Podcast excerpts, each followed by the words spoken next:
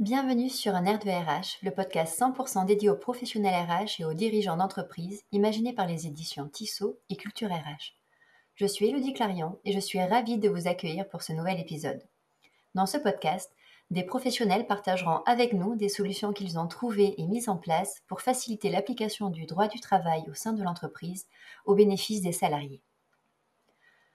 Renouvellement des premiers CSE, publication de l'index égalité homme-femme, modification de la BDES en BDESE, etc. Le début d'année 2022 est très chargé en matière de dialogue social. Cette année, encore plus que les précédentes, les professionnels RH et élus auront de nombreux sujets à décortiquer, à challenger, à valider.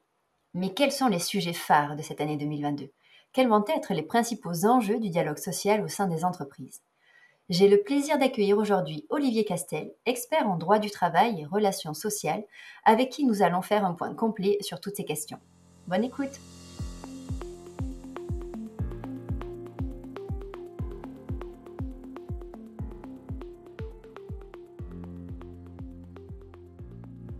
Bonjour Olivier.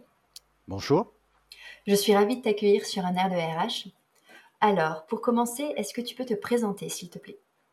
Donc, je suis Olivier Castel, je suis expert en droit du travail et relations sociales. Euh, la grande partie de mon activité est la rédaction de documentation juridique qui traite du droit du travail, spécifiquement euh, paye notamment et relations sociales.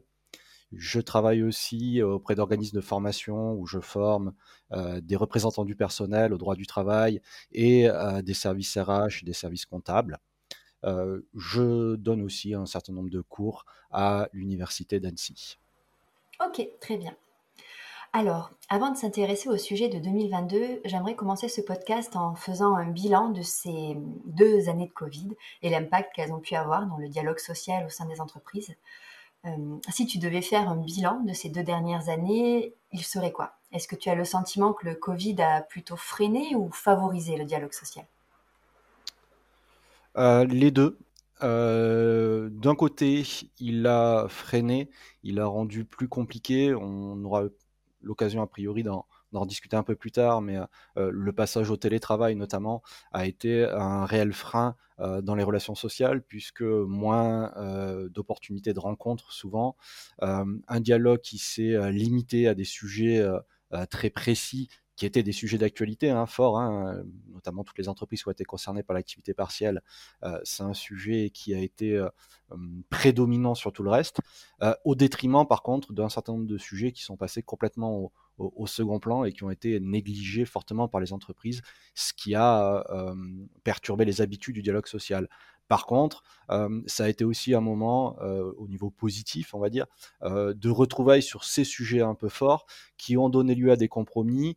certaines entreprises où le dialogue social était bloqué, là, on, a été obligé de se mettre d'accord et, et d'avancer sur un certain nombre de thèmes qui étaient des thèmes clés l'activité partielle, les problématiques d'hygiène et sécurité.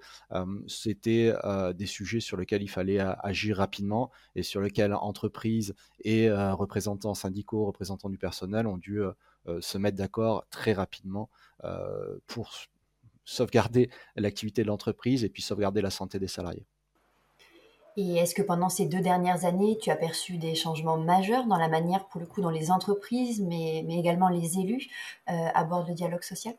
Il y a, il y a des changements majeurs euh, qui sont euh, liés aux événements qui euh, sont intervenus sur les deux dernières années, qui sont liés aussi à la prise progressive d'habitude par rapport au passage au comité social et économique. là encore, on y reviendra un peu plus tard, je pense, mais c'est que le passage de, des DP, du CE, du CHSCT au CSE euh, intervenu à partir de 2018 dans la plupart des entreprises, euh, pour certaines un peu plus tard, euh, a nécessité une phase d'apprentissage qui est en cours beaucoup d'entreprises, on a du mal à appréhender ce nouveau mandat unique de CSE. Et c'est vrai que la confrontation du CSE avec toutes les nouveautés, et euh, l'impact de, euh, des différents événements intervenus sur les deux dernières années fait que euh, bah, il y a eu du changement sur l'organisation du dialogue social. on a mis de côté des sujets qui étaient très importants, comme je l'ai dit précédemment, et on a insisté sur des sujets d'actualité qui étaient jusqu'alors peut-être négligés et qui sont repassés au premier plan. Donc la difficulté, elle est là pas évident, euh, pas évident articuler euh, ces changements majeurs. Euh, les changements majeurs, ils sont dans le relationnel souvent entre les élus et, les entreprises, avec la difficulté surtout dans le dialogue social de l'éloignement des élus. Des, délégués syndicaux avec la, majorité des salariés, éloignement renforcé donc avec le passage au télétravail notamment, qui a rendu compliqué les échanges quotidiens entre élus et salariés, mais aussi quotidien entre élus et représentants du personnel, euh, entre les différents représentants du personnel, euh, entre élus et représentants syndicaux, entre élus et services RH, entre élus et management. Euh, le manque de dialogue a été une problématique, je pense, dans, dans un certain nombre d'entreprises. Mmh. Et tu disais que lors de ces deux dernières années, certains sujets ont été mis de côté en matière de dialogue social. Est-ce que tu as des, exemples? Il y en a beaucoup. Euh, le sujet du handicap, par exemple, euh, était un sujet qui, à un moment donné, a, été impulsé par de nombreux syndicats au sein des entreprises et qui aujourd'hui a été mis de côté parce qu'il n'a pas été considéré comme prioritaire. on a le sujet du temps de travail qui a été mis de côté dans beaucoup d'entreprises parce que c'était plus la problématique du moment. le sujet des rémunérations, bien sûr, qui euh, a été directement impacté euh, par la crise et en même temps qui est revenu très rapidement aussi avec les difficultés de recrutement qu'ont pu rencontrer certaines entreprises à la reprise d'activité suite aux baisses de l'épisode Covid. Donc c'est vrai qu'on a un certain nombre de sujets qui ont été mis de côté. au niveau du fonctionnement même des instances, on a encouragé, certains juristes, dont moi, on a essayé d'encourager les entreprises à négocier sur le CSE, euh, sur son fonctionnement, euh, notamment sur la base de données économiques, sociales et environnementales, dont on va aussi discuter un peu plus tard. Euh, on a encouragé les entreprises à négocier et pour beaucoup nous ont dit bah, c'est pas le moment, on a, d'autres choses sur le feu, c'est pas le sujet le sujet actuel. ben, le sujet actuel, c'était pas le moment, c'est vrai, peut-être. Il y avait d'autres choses à faire, mais maintenant la question va se poser, je pense, dans beaucoup d'entreprises très prochainement. Et hum, les deux dernières années ont été marquées par un événement central, ça on le sait maintenant, le Covid-19 et ses conséquences. Hum, au niveau RH, cela a notamment provoqué dans de nombreuses entreprises de profonds changements, que ce soit sur les conditions de travail des salariés, mais avec un, double mouvement, à la fois une utilisation accrue du télétravail et le recours au bureau partagé. Du coup, en 2022, est-ce que ça va avoir un impact direct dans les relations entre les services RH et les élus euh, du personnel? À mon sens, oui, à la fois le télétravail et euh, la réorganisation des espaces de travail pour ceux qui travaillent encore en présentiel, euh, en tout ou partie, va avoir des conséquences parce que pour la plupart des entreprises, ces deux mouvements n'ont pas été anticipés et ont été mis en place en urgence dans le cadre du Covid. on a réagi très rapidement comme comme face à une situation très difficile sur le plan de la santé et sécurité, très difficile sur le plan aussi législatif, le cadre réglementaire avec un protocole sécurité au niveau national qui changeait tous les jours, peut-être pas tous les jours, mais voire toutes les semaines ou tous les mois avec des nouvelles préconisations sur l'organisation des espaces de travail, sur le passage de X jours en télétravail, a fait que les entreprises ont réagi dans l'urgence sans anticiper forcément toutes les problématiques et sont passés en force sur le sujet, euh, sans dialogue euh, avec les élus, avec les délégués syndicaux ou avec un dialogue réduit à, la portion congrue, euh, les élus, les délégués syndicaux comprenant bien qu'il ben, y avait une urgence en matière notamment de santé sécu et qu'il fallait agir vite et peut-être discuter après. Là, je pense que c'est le temps de la discussion, notamment en matière de télétravail. Il y a un sujet qui reste encore tabou dans beaucoup d'entreprises, c'est l'indemnisation. Quelle indemnité euh, va être versée aux salariés qui sont en télétravail? Euh, C'est une question qui est sur la table dans beaucoup d'entreprises, qui a été traitée par certaines, qui est totalement négligée par d'autres. Or, euh, à un moment ou à un autre, dans les entreprises, on va être confronté à des élus, à des délégués syndicaux qui vont poser ce sujet sur la table. et il y a des choses à faire, puisque au niveau du bulletin officiel de la sécurité sociale, euh, on nous donne des possibilités de verser des indemnités exonérées euh, au niveau des entreprises. On a un cadre désormais assez large sur les possibilités d'indemnisation des frais de télétravail. Encore faut-il s'entendre dans les entreprises, des montants, des, modalités de prise en charge, etc. Donc ça, c'est quelque chose qui va revenir sur la table. Et en matière de bureaux partagés, euh, notamment, à un moment ou à un autre, les salariés ont compris les réorganisations ont compris les économies qu'ont essayé de rechercher les entreprises, notamment en changeant de locaux, en réduisant les locaux, en sous-louant leurs locaux. Sauf qu'avec une reprise économique qu'on espère euh, arriver prochainement, même si depuis le Covid, malheureusement, on a d'autres événements qui freinent cette reprise économique, euh, les salariés vont se poser des questions. Euh, si on revient sur poste, comment on va adapter notre cadre de vie au travail, nos conditions de travail. Euh, si euh, au niveau économique, la vie de l'entreprise reprend, est-ce qu'il ne faut pas revenir à des locaux tels qu'ils étaient avant? Est-ce que vraiment ces bureaux partagés n'impactent pas nos conditions de travail, notre santé, notre sécurité. Et je pense qu'il y a un certain nombre d'entreprises qui vont lancer des expertises là-dessus, avec notamment les commissions de santé, sécurité et conditions de travail internes au, CSE. Il risque d'y avoir voilà, une problématique en 2022, peut-être 2023, pour un certain nombre d'entreprises sur ces sujets-là. Et du coup, tu disais, alors que oui, donc c'est bien le temps du dialogue. Euh, moi, j'ai une question, parce que d'après le baromètre 2022, les RH au quotidien, qui a été réalisé par les éditions Tissot et Payfit, si on regarde un peu de plus près le classement de, leur mission, que, selon le temps accordé, on constate que depuis 5 ans, la relation avec les IRP est très bas pour les RH. C'est même en dernière position sur le temps qu'ils souhaiteraient accorder. Qu'est-ce que ça t'inspire? Ça m'inspire que c'est la réalité du terrain dans beaucoup d'entreprises, puisque les RH ont un, champ d'activité très large. Alors, hors euh, grande entreprise où on a la possibilité euh, au sein d'un service RH de diviser les tâches avec des interlocuteurs dédiés. Et donc, lorsqu'on a un interlocuteur dédié aux relations sociales, ben, bien entendu, c'est beaucoup plus simple d'y accorder du temps et d'avancer là-dessus. Maintenant, quand on est RH multicasquette, euh, et ben, on a la problématique du recrutement, euh, avec les difficultés notamment actuelles en matière de recrutement, et donc un, temps dédié très important. On a la problématique de la gestion de la paye, qui pose toujours des difficultés. je suis bien placé pour le savoir avec le, travail que je fais sur un certain nombre de documentation en terre de paye. Ben, il y a toujours des changements, il y a toujours des complexités et donc il y a un suivi important à, mettre en place au niveau des entreprises. Il y a la problématique euh, de la gestion euh, contractuelle, euh, avec là encore régulièrement des changements.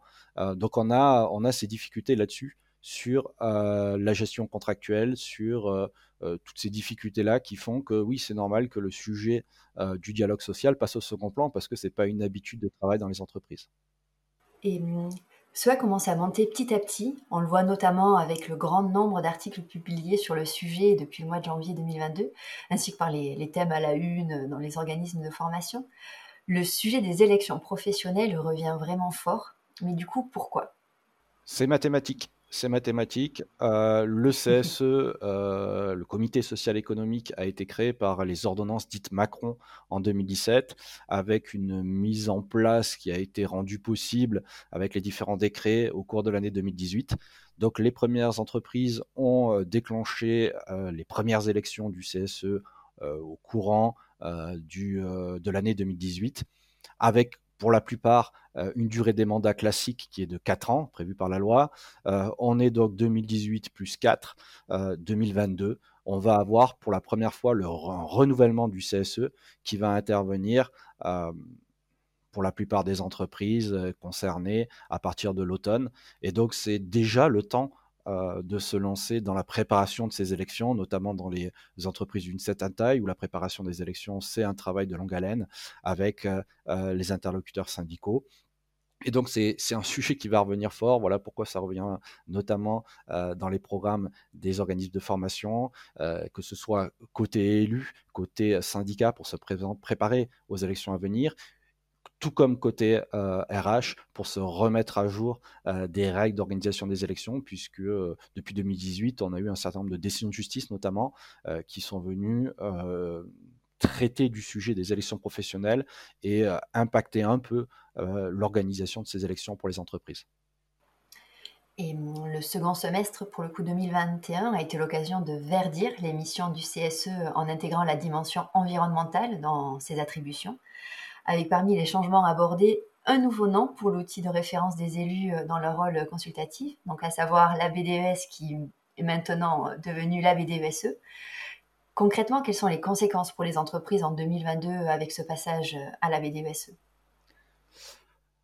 alors la réponse est pour l'instant euh, difficile à donner sur un plan juridique, puisque en théorie, depuis le mois euh, d'août 2021, euh, les entreprises donc, sont confrontées à la transformation de leur BDES en base de données économiques, sociales et environnementales. Ils doivent donc intégrer désormais une nouvelle thématique au sein de leur base de données dédiée aux élus et aux délégués syndicaux. Et cette thématique, elle doit porter sur les conséquences environnementales de l'activité de l'entreprise.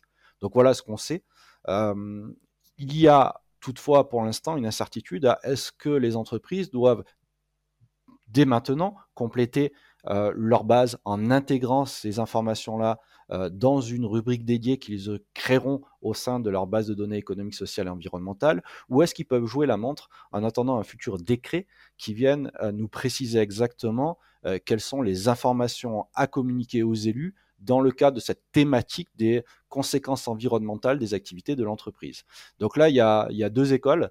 Euh, on peut considérer qu'il y a déjà l'obligation de compléter sa base de données sur ces sujets-là, ou euh, on peut jouer la montre. Euh, du côté de on peut jouer la montre, euh, on peut notamment se baser sur euh, les informations diffusées par le ministère du Travail qui a communiqué sur le fait qu'un décret devrait arriver et donc euh, cette transformation de la BDES n'était pas réellement effective tant que le décret n'arrivait pas.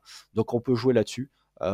côté des entreprises, à mon sens, en, attendant un peu pour transformer cette BDES en BDESE, mais la réalité est que depuis août, et donc depuis maintenant un certain nombre de mois, euh, la BDES est bien devenue une BDES-E et un jour ou l'autre, très prochainement, eh, il va falloir pour les entreprises qui n'ont pas encore tiré les conséquences, euh, transformer leur BDES en intégrant désormais cette nouvelle thématique. Et ça vaut tant pour les entreprises qui suivent le plan légal de la BDES-E que celles qui euh, ont adapté cette BDES par accord d'entreprise et qui vont devoir renégocier pour adapter désormais la BDES Et d'ailleurs, pour aller un peu plus loin sur ce sujet, je sais que tu as pas mal de, tu animes pas mal de webinaires. Il y en a eu un justement en février euh, par euh, les éditions Tissot qui traitait de la BDESE sur les grands enjeux euh, de 2022. Donc, je vous invite fortement à, aller l'écouter. Et je mettrai, si, si besoin, justement le replay en question. Pas de souci. Parfait. Euh, et dans les médias spécialisés, des articles commencent à alerter sur un changement majeur qui semble s'opérer euh, depuis quelques années, euh, la volonté de faire primer les négociations au sein de l'entreprise à celles effectuées au sein de la branche convention collective. Est-ce que, est-ce que tu le ressens également? Est-ce que cette tendance de fond, si elle est avérée, serait une, une voie favorisant le dialogue social au sein des entreprises? Alors, la volonté de faire primer des négociations d'entreprise est une réalité désormais dans le Code du travail. Elle est actée même euh, dans le découpage des articles du Code du travail depuis maintenant de nombreuses années. Euh, progressivement, l'ensemble du Code du travail est, euh, au fur et à mesure des différentes réformes législatives, est redécoupé avec ce nouveau découpage où on souhaite déterminer un certain nombre de corpus de règles identiques dans toutes les entreprises des corpus de règles qui sont adaptables par accord et en mettant à chaque fois en avant que euh, on peut adapter prioritairement les règles par accord d'entreprise par rapport à ce qu'il pourrait y avoir au niveau des conventions collectives. Alors ça, ça nécessite clairement un dialogue social fort dans les entreprises pour être capable de négocier sur un certain nombre de thèmes, y compris des thèmes qui jusqu'à présent étaient euh, traités euh, au sein des conventions collectives, donc au niveau des branches professionnelles. Euh, donc ça, c'est une réalité. Est-ce qu'aujourd'hui c'est fortement utilisé? Non. on va pas se mentir, c'est assez peu utilisé, voire très peu utilisé. C'est d'ailleurs présent dans un certain nombre de statistiques diffusées par le ministère du Travail. Pourquoi? Ben, Notamment parce que euh, ce type de négociation-là est euh, compliqué euh, tant sur le plan des services RH que pour les élus ou les délégués syndicaux. côté RH, ça demande un gros travail d'analyse juridique pour savoir ce qu'on est capable de mettre en place de nouveau, en faisant attention à ce que ce qui est négocié ne déséquilibre pas le fonctionnement de l'entreprise. Et de l'autre côté, côté élus ou délégués syndicaux, on est toujours réticent à négocier quelque chose qui viendrait rabaisser un certain nombre de droits, notamment tels que prévus dans les conventions collectives. Donc quand on négocie du plus, hein, les négociations sur les augmentations de salaire, il n'y a aucun problème. Euh, négocier par contre euh, sur une modification, par exemple, du taux d'indemnisation des heures supplémentaires, bien, bien entendu, c'est beaucoup plus dur de trouver du monde qui serait d'accord pour signer ce type d'accord-là. Donc c'est vrai que c'est une possibilité qui existe. Maintenant, cette tendance à encourager la négociation au niveau des entreprises, elle se heurte aussi aux réalités du terrain. Et donc, tant qu'il n'y a pas un dialogue social fort au sein d'une entreprise, une vraie relation de confiance entre les élus, les délégués syndicaux et les services RH et la direction d'entreprise, c'est difficile de la mettre en œuvre concrètement dans les entreprises. Ok. Et donc, si nous devions faire euh, un résumé après tous ces échanges, euh, les enjeux du dialogue social en 2022, euh, c'est quoi? Peut-être juste de le, renouer. Pour beaucoup d'entreprises qui, en 2020, en 2021, ont, mis de côté ce, dialogue social pour se consacrer sur les problématiques terrain concrètes de l'activité économique, de la santé sécurité des salariés, et donc renouer un vrai dialogue social autour de, thématiques clés du dialogue social, l'égalité professionnelle notamment. on n'en a pas parlé encore, mais c'est vrai que les, les, notes diffusées au niveau des index d'égalité professionnelle ne sont pas très bonnes dans beaucoup d'entreprises, vont nécessiter de développer encore des accords euh, au sein des entreprises pour remédier à la situation euh, du déséquilibre entre euh, l'égalité femmes-hommes ou hommes-femmes dans les entreprises en France. Donc ça, c'est vrai que c'est un enjeu de remettre du dialogue dans les entreprises. Je pense que c'est une des priorités 2022 au niveau des services RH dans les entreprises pour qui ce dialogue a été un peu mis de côté sur les dernières années. Et un dernier conseil peut-être à donner aux différentes parties intéressées euh, pour cette année, euh, pour que justement cette année soit constructive et qu'elle se déroule dans de bonnes conditions? Peut-être profiter du temps mort. Euh, on est sur une, année présidentielle, on a des élections qui vont arriver. Mm. C'est généralement des années où on a une, une pause législative, c'est-à-dire qu'on a peu de lois qui vont ont beaucoup bougé les choses euh, entre euh, la fin d'année 2021 euh, et puis le mois de septembre 2022. Donc selon les, résultats de l'élection présidentielle, on peut s'attendre à avoir des lois importantes au courant de l'été. mais d'ici cet été et d'ici le mois d'août, il n'y aura pas de lois très importantes en matière sociale qui vont bouger beaucoup de choses. Donc c'est peut-être justement le temps de se poser, de remettre à jour un certain nombre de choses, de se tenir prêt, à la fois pour les futures lois qui pourraient euh, arriver après, euh, après cet été, et puis aussi pour les échéances à venir, notamment, je pense, aux élections professionnelles euh, dans les entreprises pour en discuter dernièrement avec des clients, je pense que c'est le bon moment, notamment pour négocier sur la base de données économiques, sociales et environnementales, si ce n'est pas déjà fait, la mettre à jour, la créer pour certains, et, négocier sur son contenu pour le simplifier, en simplifier le fonctionnement. C'est peut-être le bon moment avant l'élection à venir, justement, pour que les nouveaux élus partent avec un outil propre. voilà un exemple des, des choses intéressantes qui faciliteraient au quotidien le travail des RH dans le cadre du dialogue social pour les années à venir. Oui, surtout que même pour cette partie-là de mise en place de la BDES, BDESE, euh, il y a des outils justement aujourd'hui qui sont bien là et existants pour faciliter cette euh, tâche administrative et en tout cas euh, permettre de gagner du temps sur, cette, sur cet aspect. Tout à fait. Eh bien, en tout cas, merci beaucoup. Merci à toi, Olivier, pour, cette, pour cet échange. Merci à toi, Elodie. Et à très bientôt. À très bientôt. Au revoir. Au revoir à tous.